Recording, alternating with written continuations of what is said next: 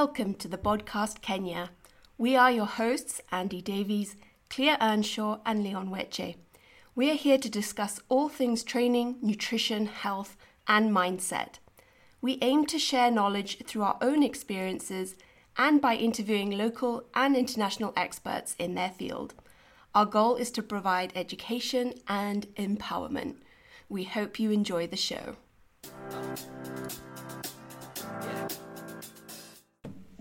Welcome to episode five of the podcast. And in this episode, we're going to discuss how to set up an effective muscle building phase. So, we will cover training, nutrition, and cardio protocols.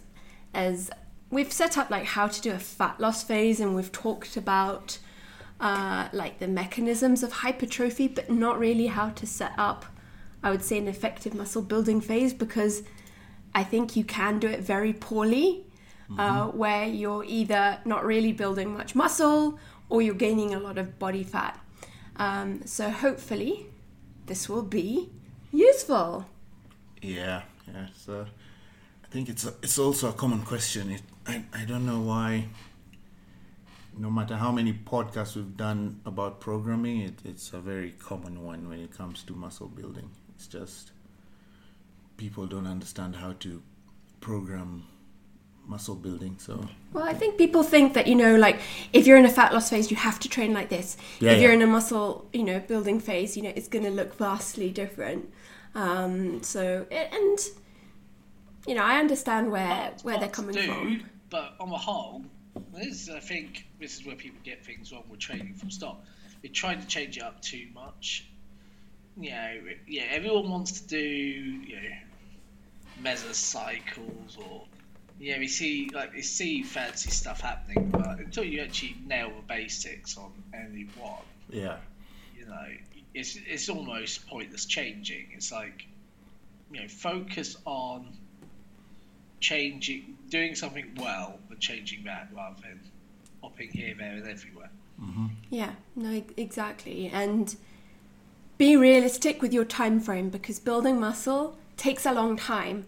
And you know to be in like an optimal muscle building phase you actually have to be relatively strict. I think a lot of people like ah oh, you know i'm eating what i want. I can be a bit chill. But if you're being serious about it you need to be you know just as on top of your tracking as if you were in a, a fat loss phase and give yourself more time because it really does take a long time to build muscle and if you're getting upset that you're getting quote unquote fluffy and you keep doing mini cuts like every month, that is not ideal either. I mean, there are set, you know, if you're going into a, like a year long uh, muscle building phase or even two years, then you might want to do you know some mini cuts in there to help sort of with insulin sensitivity just bringing your body fat down a little bit uh, but we will get into that but set yourself like a realistic time frame like you know six i would even say like six months plus you know if you're being really serious about it. And it will also depend like if you're a so-called hard gainer it's going to take you a long time. Um, so i don't know what are your thoughts on that gents? Uh, no i think that's a good place to start. It's the way you said you'll find fat loss phase day one everyone's tracking everything cardio's up, everything's up, and then like muscle building phase, it's like, you know, stop tracking, stop uh, focusing on tracking your training, food. It, it's it's I think the first wrong thing most people do when they're in between the two phases from cutting to building muscle. Yeah, I think.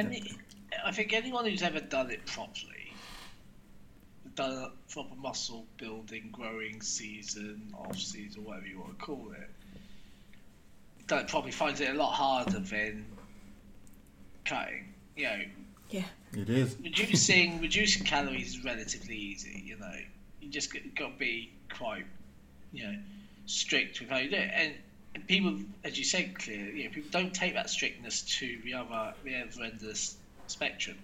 What you do is, you know, they one they start off like that, and what happens is food volume just starts wearing them out, and anyone who's actually done it, that you know knows that sometimes your last meal can feel like it's taking you two hours to, to eat. To, to you know, and sometimes it's always taking you an hour to eat. You know, because you don't, you know, you don't really want to eat it. Um, but you know, and then what happens is like, oh, I can't eat all this food. I'm going to start substituting for calorie dense foods, but they're not then paying attention to protein levels or the blood glucose levels. Mm-hmm.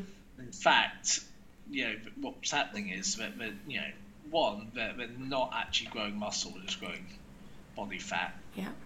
And they're blood, on a blood glucose roller coaster, so they feel tired and lethargic most of the time, or up and skitty with too much blood sugar. So you know, you know, so there's also that health implication of doing it wrong as well.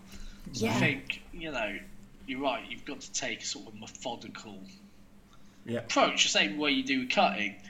Um, and it is harder because you know you've got to slowly increase calories, and you got to be eating more, and you know it's hard work, and it does take a lot longer than cutting. Yeah, you, you know, you can get into re- you can get into contest shape in 20 weeks you will not gain five pounds of muscle in 20 weeks. No.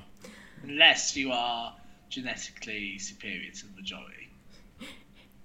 Exactly. There are people out there who can, but you know, or, you know, young young teenagers. Yeah. you know, reality is, you know, you've got to give yourself a lot more time. Yeah, and it, there was a a post on Instagram. I don't know if, if one of you sh- shared it, but it was like looking at um, Steve Cook, uh, uh, what's his name, Panda? Simeon Panda, and what's the other guy with dreads? Oh. Ulisses. Ulisses. Yeah. And they're like, this was like four years ago or something like, what what what's the difference between their pictures and he was like there is none because so many of these guys are always having to be in you know top top shape to be lean in case you know for their sponsors for photo shoots. So if you are someone who is constantly lean you ain't gonna be building muscle. So you know you've got to really sit down and have a chat with yourself because you are going to put on body fat. I mean you don't want to put on too much but you are going to put on some and that is necessary and inevitable. So you need to be comfortable with that. And again you know uh, if after four weeks you're like oh feeling fat, go into a deficit, you know, you need to give yourself a, a good talking to. So this is where yeah. doing a muscle building phase would be really beneficial to have a coach because you can second guess yourself and because you know like Andy says it's quite easy to be in a deficit and you're seeing progress. You know so mentally it's easier. Whereas in a muscle building phase it's not like you're seeing that definition of your muscles. You're just seeing the scale go up pretty much. So it can be very challenging mentally. And then also, which I think is such a, an important point that Andy brought up, is the health. Um, what is the word? You've just got to be careful of your health as well. And like, I wish I had done this when I was in my surplus phase, was just checking blood glucose because, mm-hmm. you know, if you are pumping those carbs, you can become very insulin resistant and your blood glucose can just be high the whole time. So, again, working with a coach, so you're tracking your blood glucose can be really helpful and they can be the ones to help you with, you know, your carb cycling, things like that, and maybe when to pull back, maybe when is good for a mini cut. But first things first, set up a time frame for yourself with yourself or your coach, make it realistic and, you know, take it from there. So maybe let's yeah. start with like the training. Um, yeah. and I don't think we should go into it in this podcast because we have a whole podcast on like the mechanisms of building muscle. yeah. um, so you can go back and listen to that in the in the show notes. I'll link the episode for that. But it is important to understand that yeah. um, and like how to build muscle. And I think one of the most important things is that mechanical tension, the intensity, the, f- sort of force that you're applying to your muscles. So that is, you know, training with intensity and not doing a whole bunch of junk volume. Yeah, I was I was going to say it might turn into a podcast of uh, what not to do because uh, as you say that I just remember I I I loved volume and not not because I knew what volume was in relation to intensity, it's because it was what I saw people do. It's what magazines showed. It's what when I went into the gym, uh, we can call them my first training partners, mentors. It's like if it's less than four sets, you're wasting time in the gym. So when when you start, you find you're just doing everything with so much volume. It's I think before the podcast we were just talking with Andy how you know newcomers in the gym now. It's especially like women. It's Yeah, it's almost yes. leg and bum day every day. Every day. Yeah. oh Every God. piece of equipment in the gym being eh, used. yeah, and you're doing every, you know, from leg extension, leg press, squats, and you you just end up. It, it reaches a point where your muscle is just it's now accumulation of fatigue. Your your muscle's tired. You've done, you've just put so much. The work capacity is so high. You're just accumulating fatigue, and I think that's the one mistake most people need to to stop. It's don't fear starting low and then building up the volume and intensity. Obviously, they go together, and there's nothing wrong with starting with one to two sets. And then as you go, just watch your recovery, watch how you feel, watch, you know, you can track your every month, just measure your your muscles, if, if you can call it, and slowly by slowly just work on increasing your volume. Don't start and think you must do four I was going to say, half the issue is when you're in a calorie surplus, you've got loads of energy. Mm-hmm. It's not like when you're deep into a cut and you're t- a little bit feeling a bit tired and fatigued, and you know you wait for your deload to come up, yeah. your refeed to come up.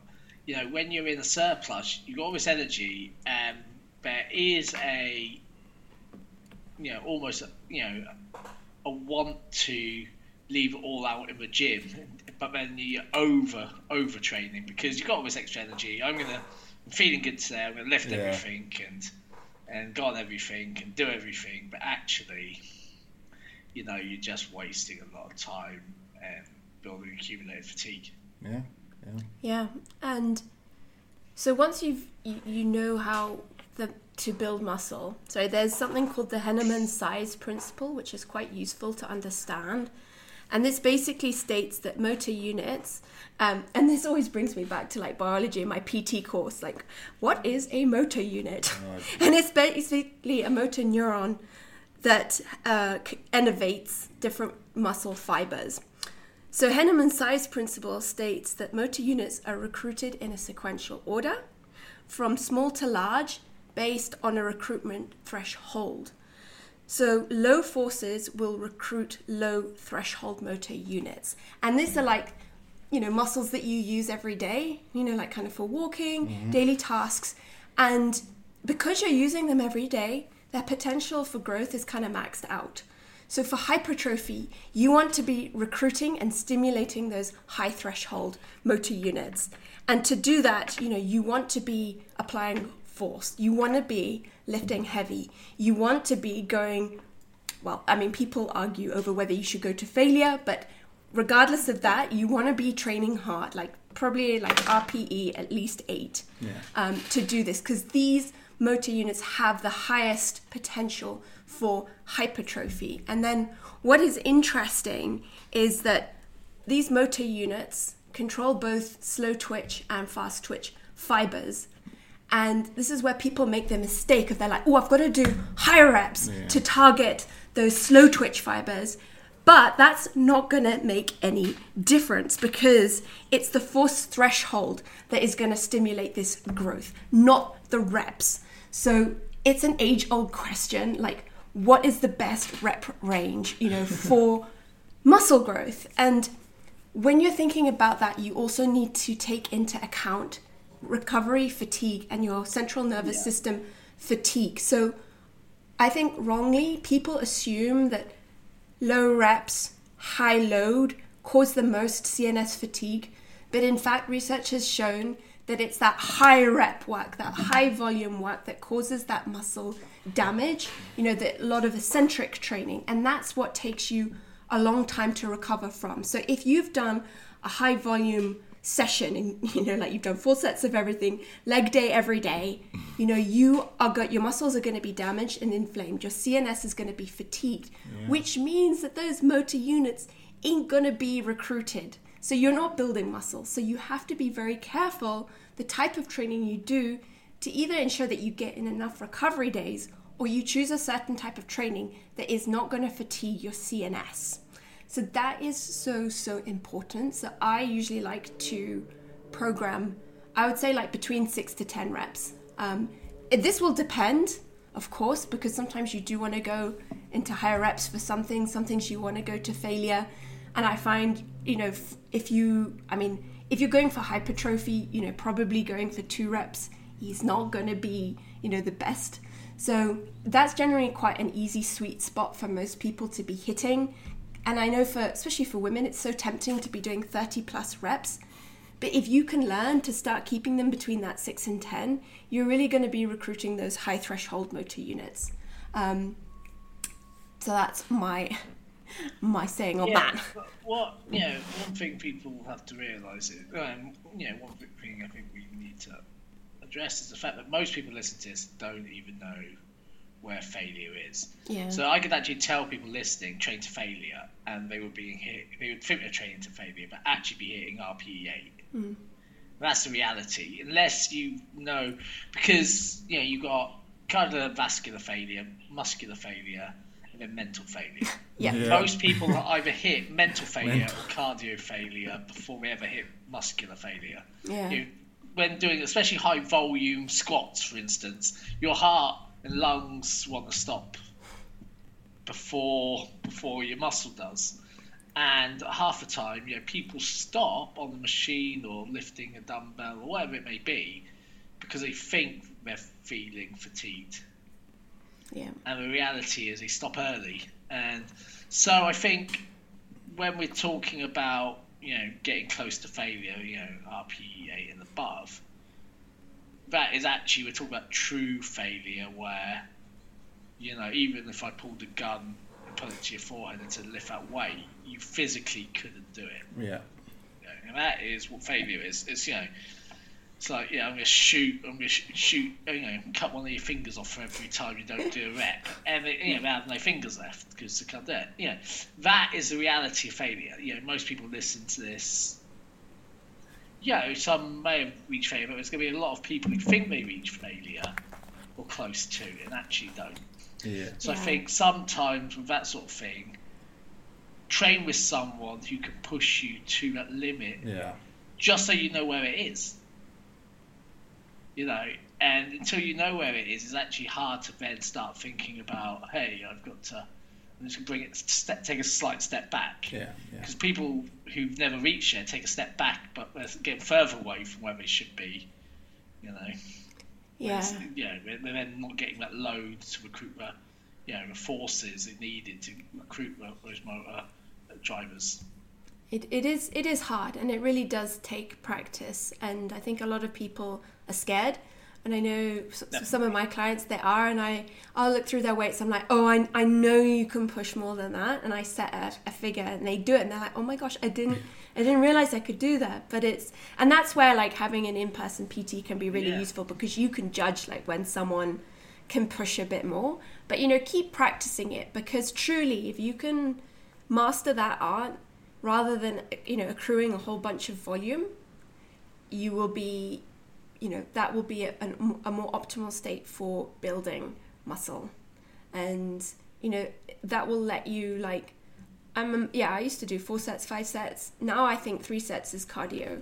So you know you can it will really depend. But like Leon said like you don't need to be and, and you Andy just because you've got that energy you don't need to be doing every single you know exercise under the sun. Like have you know you don't need to even train five days a week you know, set a, an appropriate um, program for yourself, four or five days, just depending on your on your split, your goals, kind of what you want to focus on, and you know, take it from there, and just you know, train train hard, yeah. train really hard, and have you know good rests between your sets, like two to three minutes. Don't be doing your forty five second work unless that's a very specific phase that you're doing, but in general have you know have good rest and prioritize your recovery because that's where you know all the muscle building is actually going to be happening and that's where you know you you need to program it program smart so that you're not you know your cns is not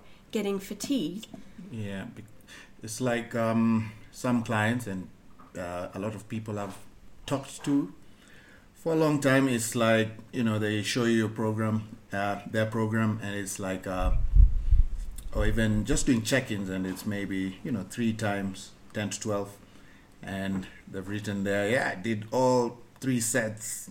I managed a good, you know, twelve, and that's where now you, as a coach, PT, or you know, as a professional, you can see it's like if you did all three sets, it's where even just even if you just train yourself, you have to think I was able to do all three sets for twelve, which means you know they they weren't really challenging. They were they were okay. Like like you said, RPE eh, could be seven eight, but it's where now I guess your logbook comes in and you're like, okay, I did three, and I did twelve then you start thinking differently and you're like you know maybe i can add a kilo half a kilo and push and see if i'm able to progress more on this weight. And i, I guess maybe some people are scared but I, I usually like to use that where it's like if you can do three sets and you're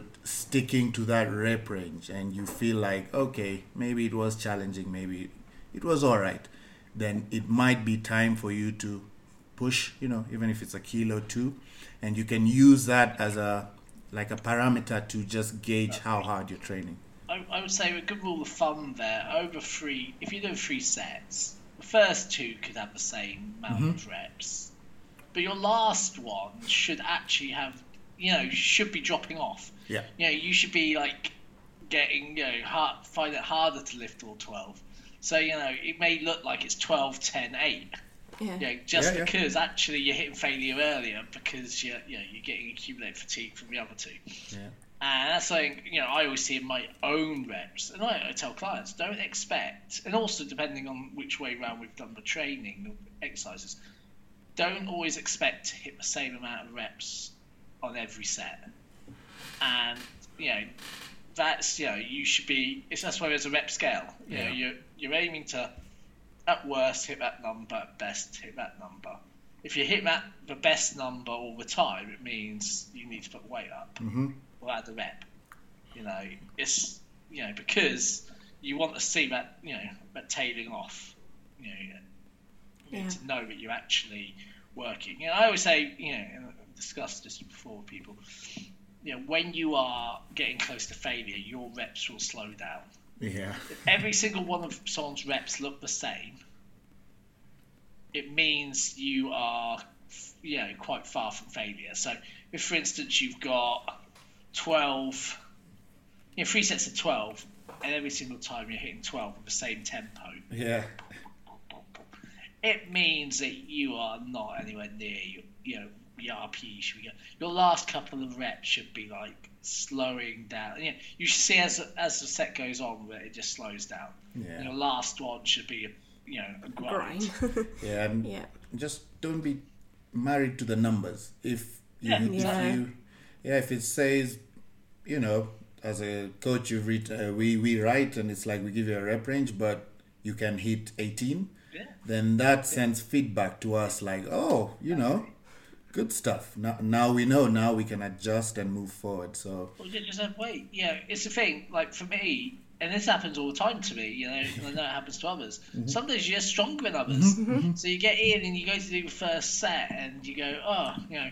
you're meant to be going ten to twelve Yeah. or eight to twelve, and you get in past twelve and you're doing fifteen. But you know, with me, I just keep keep going. You know. yeah yeah So that's a, a, a big lesson I personally learned because I was married to numbers. If I reach 12 and I've, you know, it's a chest press, it says 12, I've gotten to 12, that's it, I'm done. Add the weight and then I'll do, you know, the 10, thinking, oh, you know, five sets of 12, 10, 8, 6, whatever. And, and yes, some some people volume works, but you also want to be able to train hard. You can use the volume, doesn't need to be up to failure, but being married to the numbers just you're not really pushing that that hard because you you're just going through the motions you know 12 oh i did 12 let's go 10 so it's uh i'd say a lot of people that's a mindset they need to get out of. Stop being married to the numbers. Just use them as a guide. Yeah i think that's that's yeah. a good one. And then you know there's a certain muscle part that you really want to grow if it's your legs or glutes you don't need to train them every day. Calves. you don't need calves. You don't need to train them every day. Like yeah. I think like an upper lower split is great, or a five day split like that push pull legs upper lower, or a push pull legs is really good. Um, making sure you're getting in adequate rest days and you know yeah working a lot on your strength as well um, and you know you don't just because you're in a like a muscle building phase, you don't have to throw every single technique at your training program. So you don't always have to be doing drop sets, rest pauses, cluster sets, all these kinds of things. Like, again, this is where having a coach is useful. You can have different phases. And I think, you know, like I, I really like the rest pause and cluster sets. I think those are really effective. Yeah. Um, but yeah, just don't throw everything at it. all at once. I mean, the more advanced you are, it is going to be harder and harder, and then you might need more advanced techniques to elicit the growth. But mm. above all, the, your rec- recovery, your recoverability is the most important thing because if you can't recover, you're not going to be maxim- maximally recruiting all those motor units for hypertrophy. Mm-hmm. Here's the thing: like rest pause is one of the most flexible intensifiers. I use it even when I don't intend to use it. So, yeah. say when trying to yeah. reach close to failure, those two last two reps, if if you know, if I'm a couple of reps short, say of my target uh, rep range, I'll just throw in a rest pause yep. to get two more reps out. Mm. I'll just be like, oh, I'm just gonna rest pause and try and yeah. see how many reps I can add to this.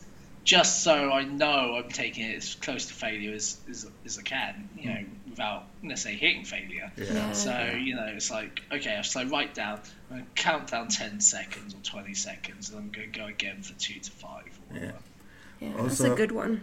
Yeah, also, I think uh, since we're on, you know, the topic of if you're struggling to grow a body part, I think start with that mm-hmm. body part you're struggling with because uh, this is like I said, it's, it's one of those podcasts. It's like things not to do. I I always would use the excuse of you know calves are never gonna grow, and on stage the judges don't care. So you always put it at the end of your logbook, like you'll do the calves, then you throw in one two useless sets, and you say you've done your calves. And it's also a thing I've seen with people arms and even legs, and you find people end with because it's the hard part and you've already told yourself uh, mentally like yeah you know it's, it's it doesn't want to grow you you don't put in that that that much work as compared to the other body parts that are your how do you like your powerful body parts you're gen, genetically where you're genetically blessed so I'd say start with the body part you're struggling to grow. Yeah. When I think you it's, have, it's one of those things where you know you get yeah. excited about where you can see growth yeah. and where you can't see growth. You know, the other night I got the worst calf cramp in my right leg. Right, but the next day it looked jacked. The one. Yeah. You're like, just stay so there. Basically, the answer there is to just have really bad cramp. Yeah. Like, you know, um, just before you get on stage. No, um, yeah. but then you're right. It's, the problem is with calves is if you put them too early in the leg session, it does affect everything it else. Because that's the yeah. you, get, you know we do get tight quickly or get domsy quickly. Big time. Big. You know, um, and that's where now it, it just makes your leg day harder. Like... So you just got to find a sweet spot. And I, I, agree with you. Don't pull it, leave it till the end of your workout. Yeah, yeah. yeah you can put a calf you know, press at the end of your workout or something, but mm-hmm. have another calf exercise yeah. in the middle of your workout. Yeah. Like you do with everything else. You know, you start, say, if you're doing all legs, you might start with, you know, a ham curl, you know, leg curls, say, just to warm the knee up. Yeah. You might have, uh, you know, first pressing movement. You can then stick in a calf, then go to an extension. Mm-hmm. know, or Yeah. yeah, we're walking lunge and finish on the calf. You know, but if you do that many exercises, then look at how many sets of each you're doing, because that's the other thing. Yeah, you, you may want to hit every part, but don't forget, frequency will allow you to to get you know that spread over a week rather than just trying to do it all in one session. Yeah. Mm-hmm. And then I guess also mentally, be, when you're in the gym, you know, your first exercises are where you're also mentally and also in terms of energy and You're energy fresh. storage. You're feeling, you know, Yeah. you're ready. And then if you're training hard, or if just as long as you're training, you're using up energy and it gets less and less. So I think it's just something yeah you can you can use in the beginning. It's like you said, if you have trouble growing arms, start off throwing a bicep, maybe a tricep.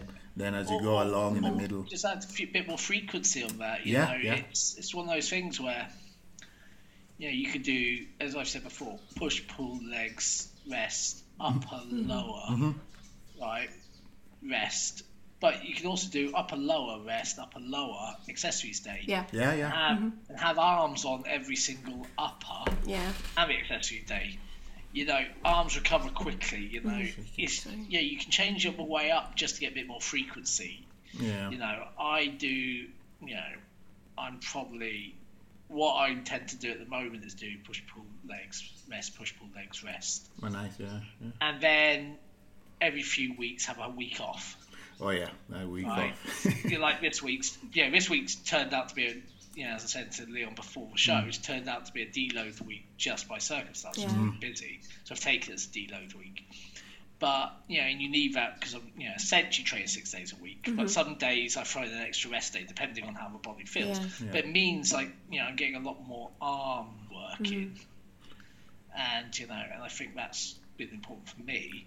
Um, so I genetically have you know biggest arms. Yeah. You know, about, Yeah. like, 18 inches. yeah, No, it'd be better if it were 20, but Yeah. they all. But um, the reality is, yeah, so you just got to do what you can. But yeah, I, I agree with Leon as well, where putting you, the thing you struggle most with at the beginning of a workout to make it the priority.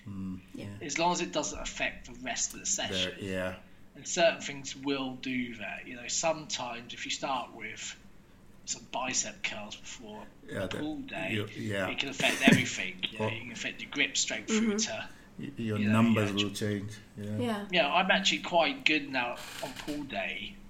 I mean, this is why my back's good and my arms are rubbish. If not recruiting arms into pulling, Mm. you know. Um, so it does mean I've got to really focus on the arm exercises yeah, yeah. Yeah. when I'm doing them. Yeah, or you do like I've done this before. It's like on a if you're doing like an upper lower split on like a lower day, you could do some, you know, bicep work, Yeah, I, I, I like and then that. like the next day, you know, you'd be doing like a heavy push but a light pull, so that if you do Yeah. get any DOMs from your biceps, that's hopefully not going to interfere. So, you know, just because it's a, a leg day or an upper body day doesn't mean you can't throw in, Exactly. you know, like you know, you could do some calves on upper body day or something like that. You can, Um, and that's the thing. It's it's one of those things about gauging fatigue and gauging rest, Yeah. which comes a bit more with experience. But I must admit, I've never massively had DOMs in my biceps. Triceps, I get DOMs in my triceps all the time. Or I just generally get a sort of tightness in my arms where I Yeah. can't straighten them. I think mine's after the opposite. triceps. But I don't massively get that from biceps. Yeah. You know, my triceps I hit well. I just think one, my biceps just recover. They're a lot smaller muscle group, so it doesn't take so long to recover.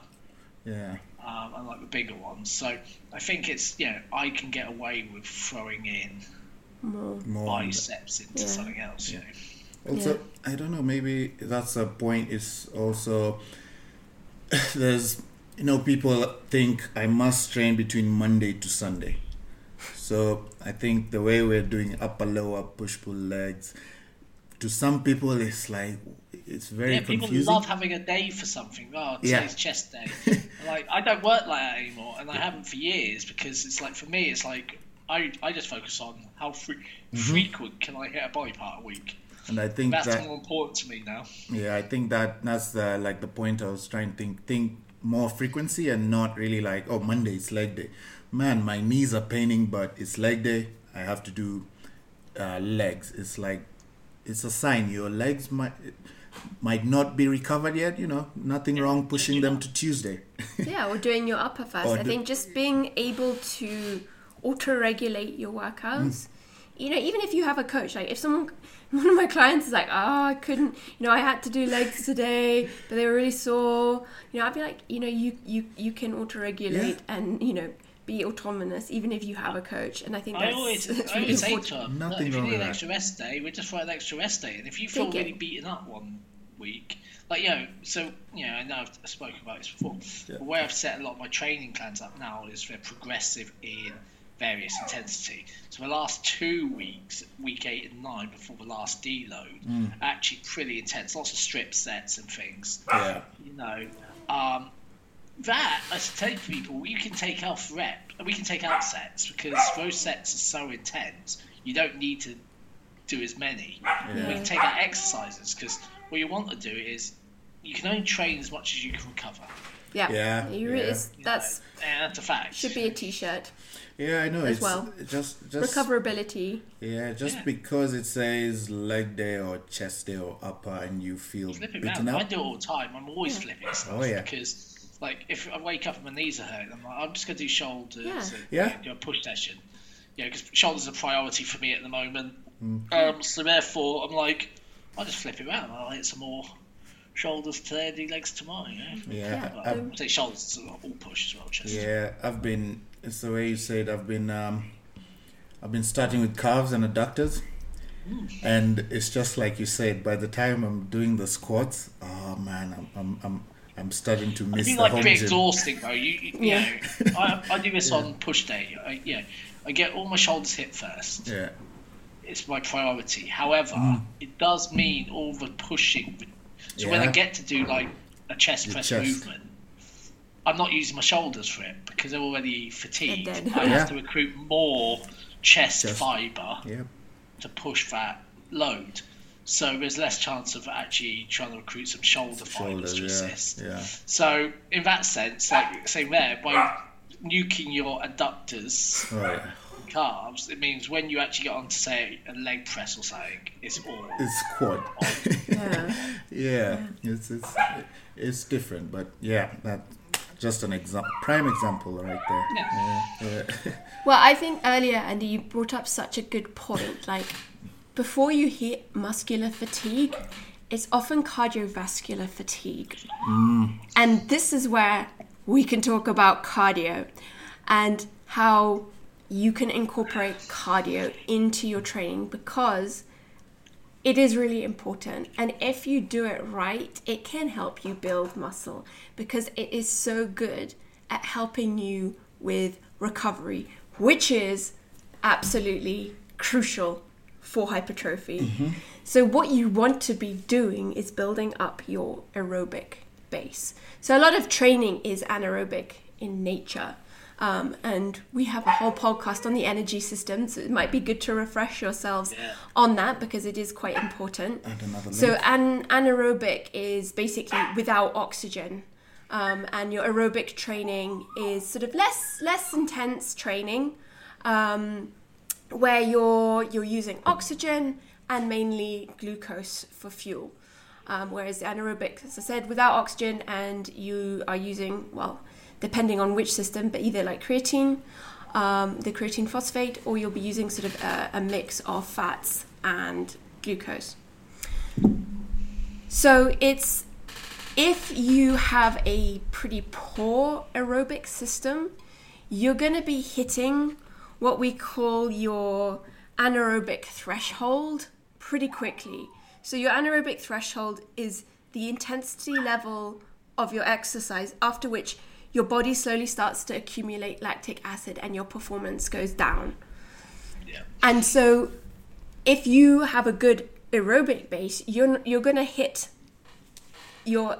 It's gonna take more reps, more weight to mm. hit that anaerobic threshold, and the anaerobic threshold is very costly, energy wise, mm. for your body, because afterwards you're going to be using that aerobic system to come back to homeostasis. So if that system is robust A, you're going to be able to live more for longer, mm-hmm. and B, you're going to recover quicker, which is what we want. And the best, well, the best zone for that is the zone two. And that's where you build and accrue all the aerobic benefits without um, getting too mu- putting too much metabolic stress on your body. and for most people, that's generally between like 120, 150 heartbeats per minute. And you know, you can do anywhere from like, I mean, like two sessions a week, you know, 30, 30, 45 minutes is really good. And what people get wrong is they're not actually in zone two. Zone two is difficult because it it feels pretty easy. It should feel pretty easy. You should feel like you can be doing this. With And- thing. And you're right there, it does. And I always say, and and clients don't often re- you know, understand this, is when I put my cardio in, I normally put three sessions, Yeah. but at a heart rate of 120. Like 120 or 130, you don't really want to be going much higher because you don't Yeah. want to knock yourself out. Yeah. You know, the fact is, it's like, a, a, you know, a brisk walk, slightly less than brisk walk with a slight, maybe slight incline Yeah. you know, and it's the fact that if your heart rate starts climbing, just drop your incline down or something. Yeah. you know, Yeah. slow it true. down. Uh, You know, it's the reality is, you know, you just want to be, you don't want to accumulate fatigue, Fatigue. from cardio as well. Exactly. It's all about fatigue management. So when I say to clients, we're going to do three sessions a week, half hour session, but I don't want your heart rate going above 130. It's like well, 120 or 130 is the spot where we, we go. We just want to keep it so it's double your resting heart rate, mm. but not much more. We don't want to accumulate. And as I say, it's all about fatigue management. All of this is about fatigue management generally. Yeah. And, and cardio is important. You know, in the off season, a lot of people don't realise. What you want to do is it helps you increase your hunger, so you can actually finish your meals. It also helps your insulin sensitivity. You know, um, and various. You know, helps you manage. You know, it helps you manage blood glucose. It helps you, you know, manage. You know, as you said, the energy usage and your lymphatic systems and everything else. So, you know, it, it's not a case of, oh, I'm in the off season, just drop all cardio. It's like, no, you just keep your cardio going. One, it's not, you know, we don't use cardio to lose weight anyway on Yeah. Gym Pop. It is there under cardio, as in heart health. Yeah. you want to always, it's got benefits in, in, in growing and in cutting. yeah. Yeah, so don't yeah, remember- don't don't neglect it and but yeah, don't don't overdo it just because you're finding it easy. I think especially for women, they're like, "Oh, what's the point of this? It's easy." But, you know, keep keep keep in that zone. It's really It's not really to good. punish you. No. It's not, Yeah. That's what people realise. It's not about punishment. It's about doing something that's going to benefit you rather than punish you. You know, Yeah. people get this exercise mentality where exercise is punishment. Yep. And then they start hating going to the gym because it's just constant brutal ons, you know, assault. You know, that they've done to themselves. And they're like, oh no, you know, no pain, no gain. Well, all you're doing is you're knackering yourself out. You're going to get flu or cold because your immune system's in the toilet. You're going to be grouchy, angry because you know you, you're tired all the time. It's like, you know, it's about finding that nice spot where you get a lot of enjoyment out of a gym. You hit your endorphins. You're doing what you need to do, and it fits into the rest of your life. Yeah, which is it's it's a hard mindset to change for a lot of people. They believe cardio should be gruesome. Well, they just tra- associate it with fat loss. That's, Yeah. That's and that's, That's the problem. the That's sweating. half the issue, and- especially with Yeah. guys. Y- Yeah. yeah, Yeah. that a it's lot gonna. of guys, especially a lot of competitors. Yes, yes.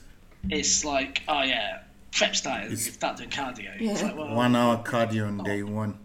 No, and it's Yeah. you can like. So I mean, zone two, it truly is for most people the best place to be, and you know a bit of zone four or five, which is true hit H I I T training, Mm-hmm. depending on like how you're feeling and some of your goals, you could put in one of those sessions a week yeah. um, because again that that helps with like your your your your speed and your power Yeah. um, and it will you know it does have you know it can have carryover effects into your training. But the main thing is again you've got to recover from it. And the good thing about being in a muscle building phase is your nutrition you're generally in a surplus. So your nutrition has to match the cardio that you're doing as well. And then you've got to pay attention to when you're doing your cardio. So you you want to separate it from your your main training session. Don't do it before. Um, you know generally you know if it was just steps you could do it after not a problem.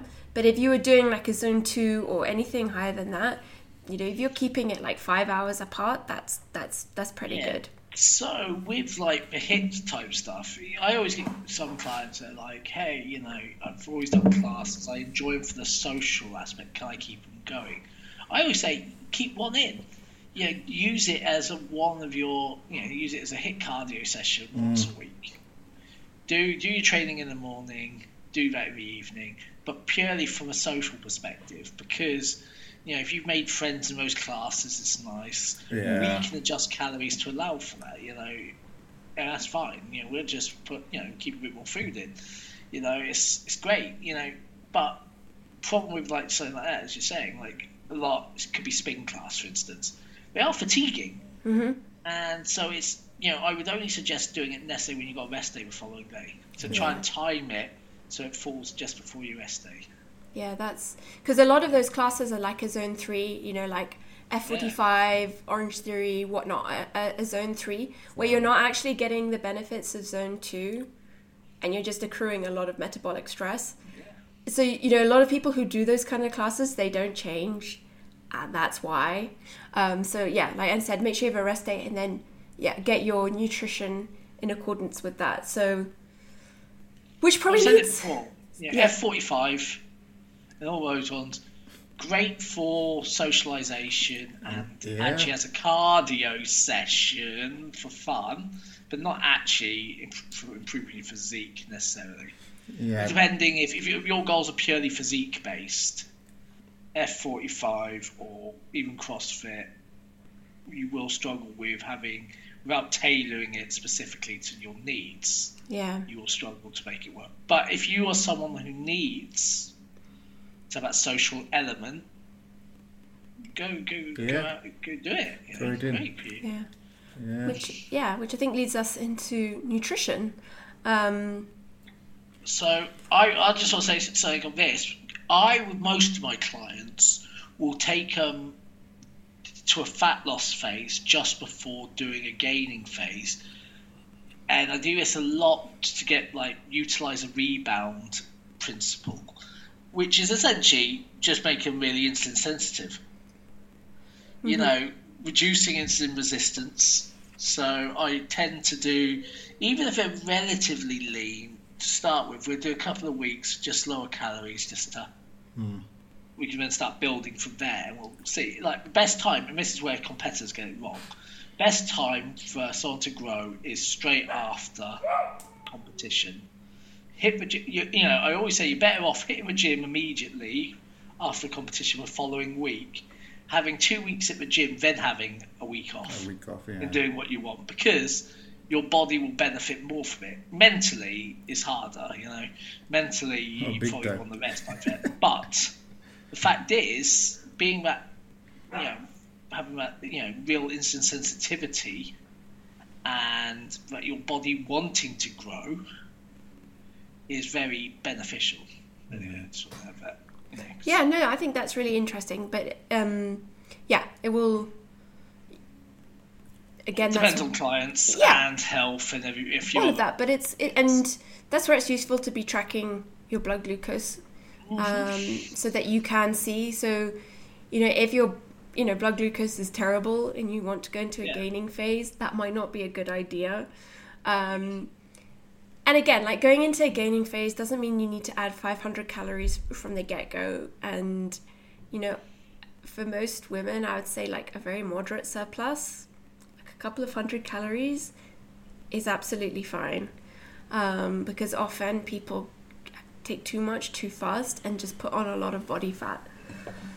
So, you know, obviously, make sure you found your maintenance. You know, if depending on you if you need to do like a fat loss phase before to help with your insulin sensitivity. um, and then just you know start slow, like add in a couple of hundred calories, um, you know, and take it take it from there. And generally keep protein the same, and then that increase it will depend on you, but from your fats um, and or, or carbs. And again a mistake people make is now they start eating all the junk food all the processed food. It's hard to eat like over 250 grams of unprocessed carbohydrates like rice and potatoes.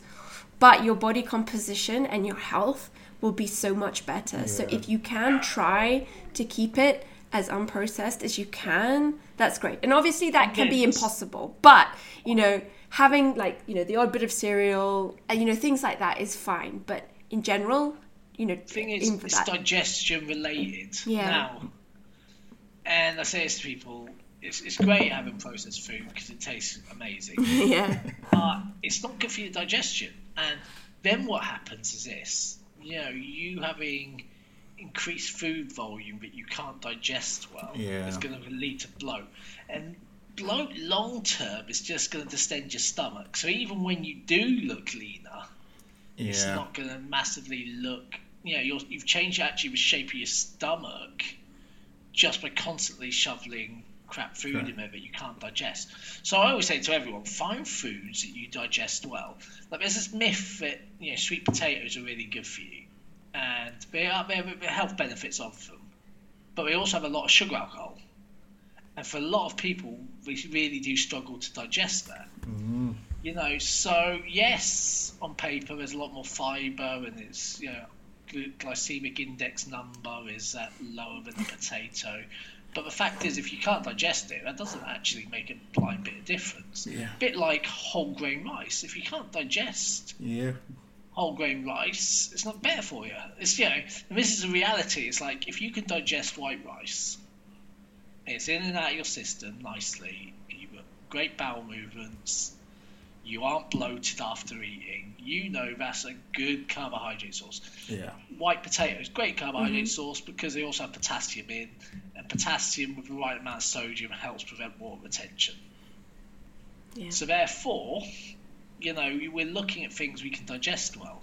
Mm. You know, things like lactose and glu- uh, gluten, in breads and things, and you know, the lactose in milks. For the majority of people, are crap for digestion. yeah Some people are great, some people aren't. You know, Yeah. there's various degrees of this on the spectrum.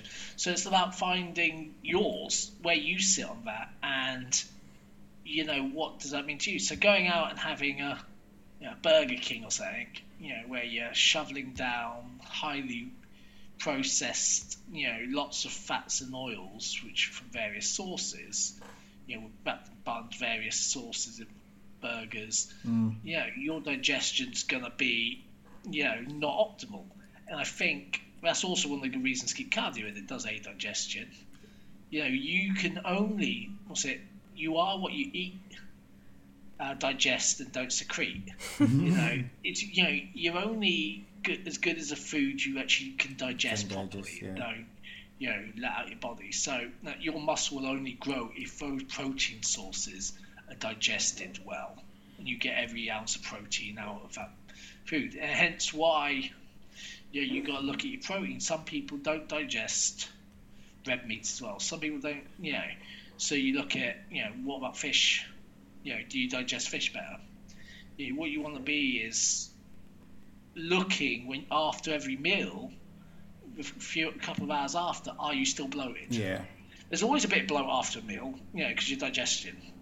It's yeah, you f- put food in your stomach, it's going to grow. But two hours after, that should have subsided. Three hours after, you should almost be ready for another meal. Hmm. yeah so you know pl- plan it plan it well like with the foods that you normally eat you'll just be eating more of them. And then this is where you know like we talked in our like pre peri and post workout episode you know if you're struggling with carbs that's where intra workout carbs can be really good. And that's where you're going to be using most of them. So you know, having an intra workout drink, you know, it doesn't fill you up, but you're getting in a lot of easy to digest carbs. So if you're struggling, that's a really good place uh, to increase your carbs. And then I would say to practice carb cycling or just you know your your nutrient timing of your carbs just because you know you you probably will be trying to push carbohydrates because they are the best thing for your performance mm. you know so trying to get the majority of them around when you're training and going to be more insulin sensitive will be really useful for you and and then like on the days that you're not training you could look about you could look to lowering them. And i think on on on top of that like it would be worth investing in like a glucometer so you can really see what is going on. Um, and then if you have a coach they can help you sort of interpret that and like know when to pull back the carbs and know when maybe to give you a little mini cut if you might need one i mean this probably won't be for a couple of months like you want to give you know you want to be eating in this surplus for a while um, and then you know tracking everything because you know, just because you're not in fat loss, you can still be tracking, especially in a surplus, to make sure that you're getting in enough. Enough. Because uh, you're going to have to override your satiety signals from your body. Like Andy said at the beginning, you're like, gets to that last meal, and you're like, oh, you're full. So you've, you know, it, it is good to track and, you know, and, and then again, to make sure that you're not putting on too much body fat. Yeah. Um, Vary your food as well. Like, you know, I remember t- talking to you guys before. I had to go to chicken mince at one point because mm. my jaw was just getting so sore from chewing chicken all the time. Yeah. And you know, I was getting like jaw DOMs. Yeah. You know? like, so you know, I had to go to like mincing chicken. You know, and that was fine with me. You know, it digests a lot better. But yeah. Um, but yeah, so that's the thing. It's like understanding you know, because it is going to be a long term thing. We're talking growing is a not never ending. If you you are someone who's looking to grow, that becomes a never ending cycle. Yeah. Like you have a couple of cuts in there, then get to growing. Like we're talking years. Yeah. Yeah. So you need to find ways of being able to keep going. Eating, and as you add more muscle, you eat more food. Mm-hmm. You know, so you always need to be able to look for foods that you can digest, but also variations. So yeah. you're not just eating the same food for years on end. So yeah, yeah. you get bored quick. Yeah, get in your micronutrients as well. That can be easy to overlook. You know, no one wants to be eating like loads of veggies because they're pretty low calorie for a lot of volume. But you know, try and get those in as well.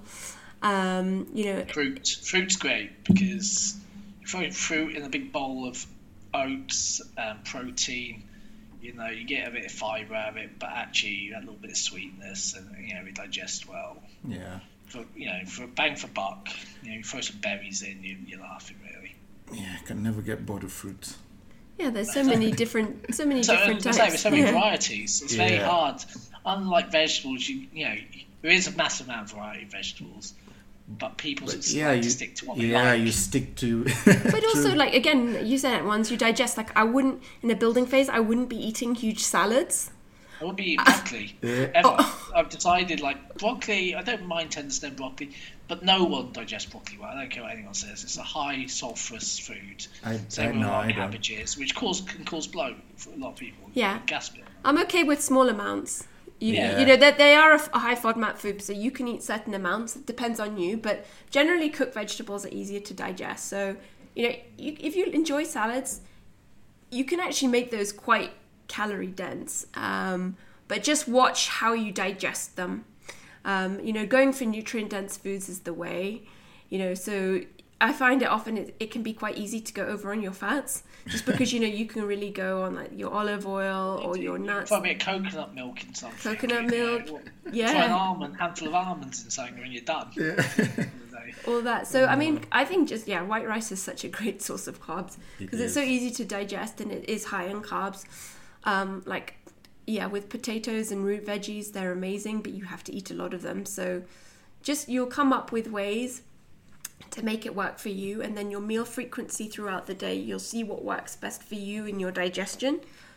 Um, but do utilize that pre peri and post workout you know sort of training window to to really utilize your carbs effectively. And... good thing about uh, being in surplus is being able to push your essential fats higher.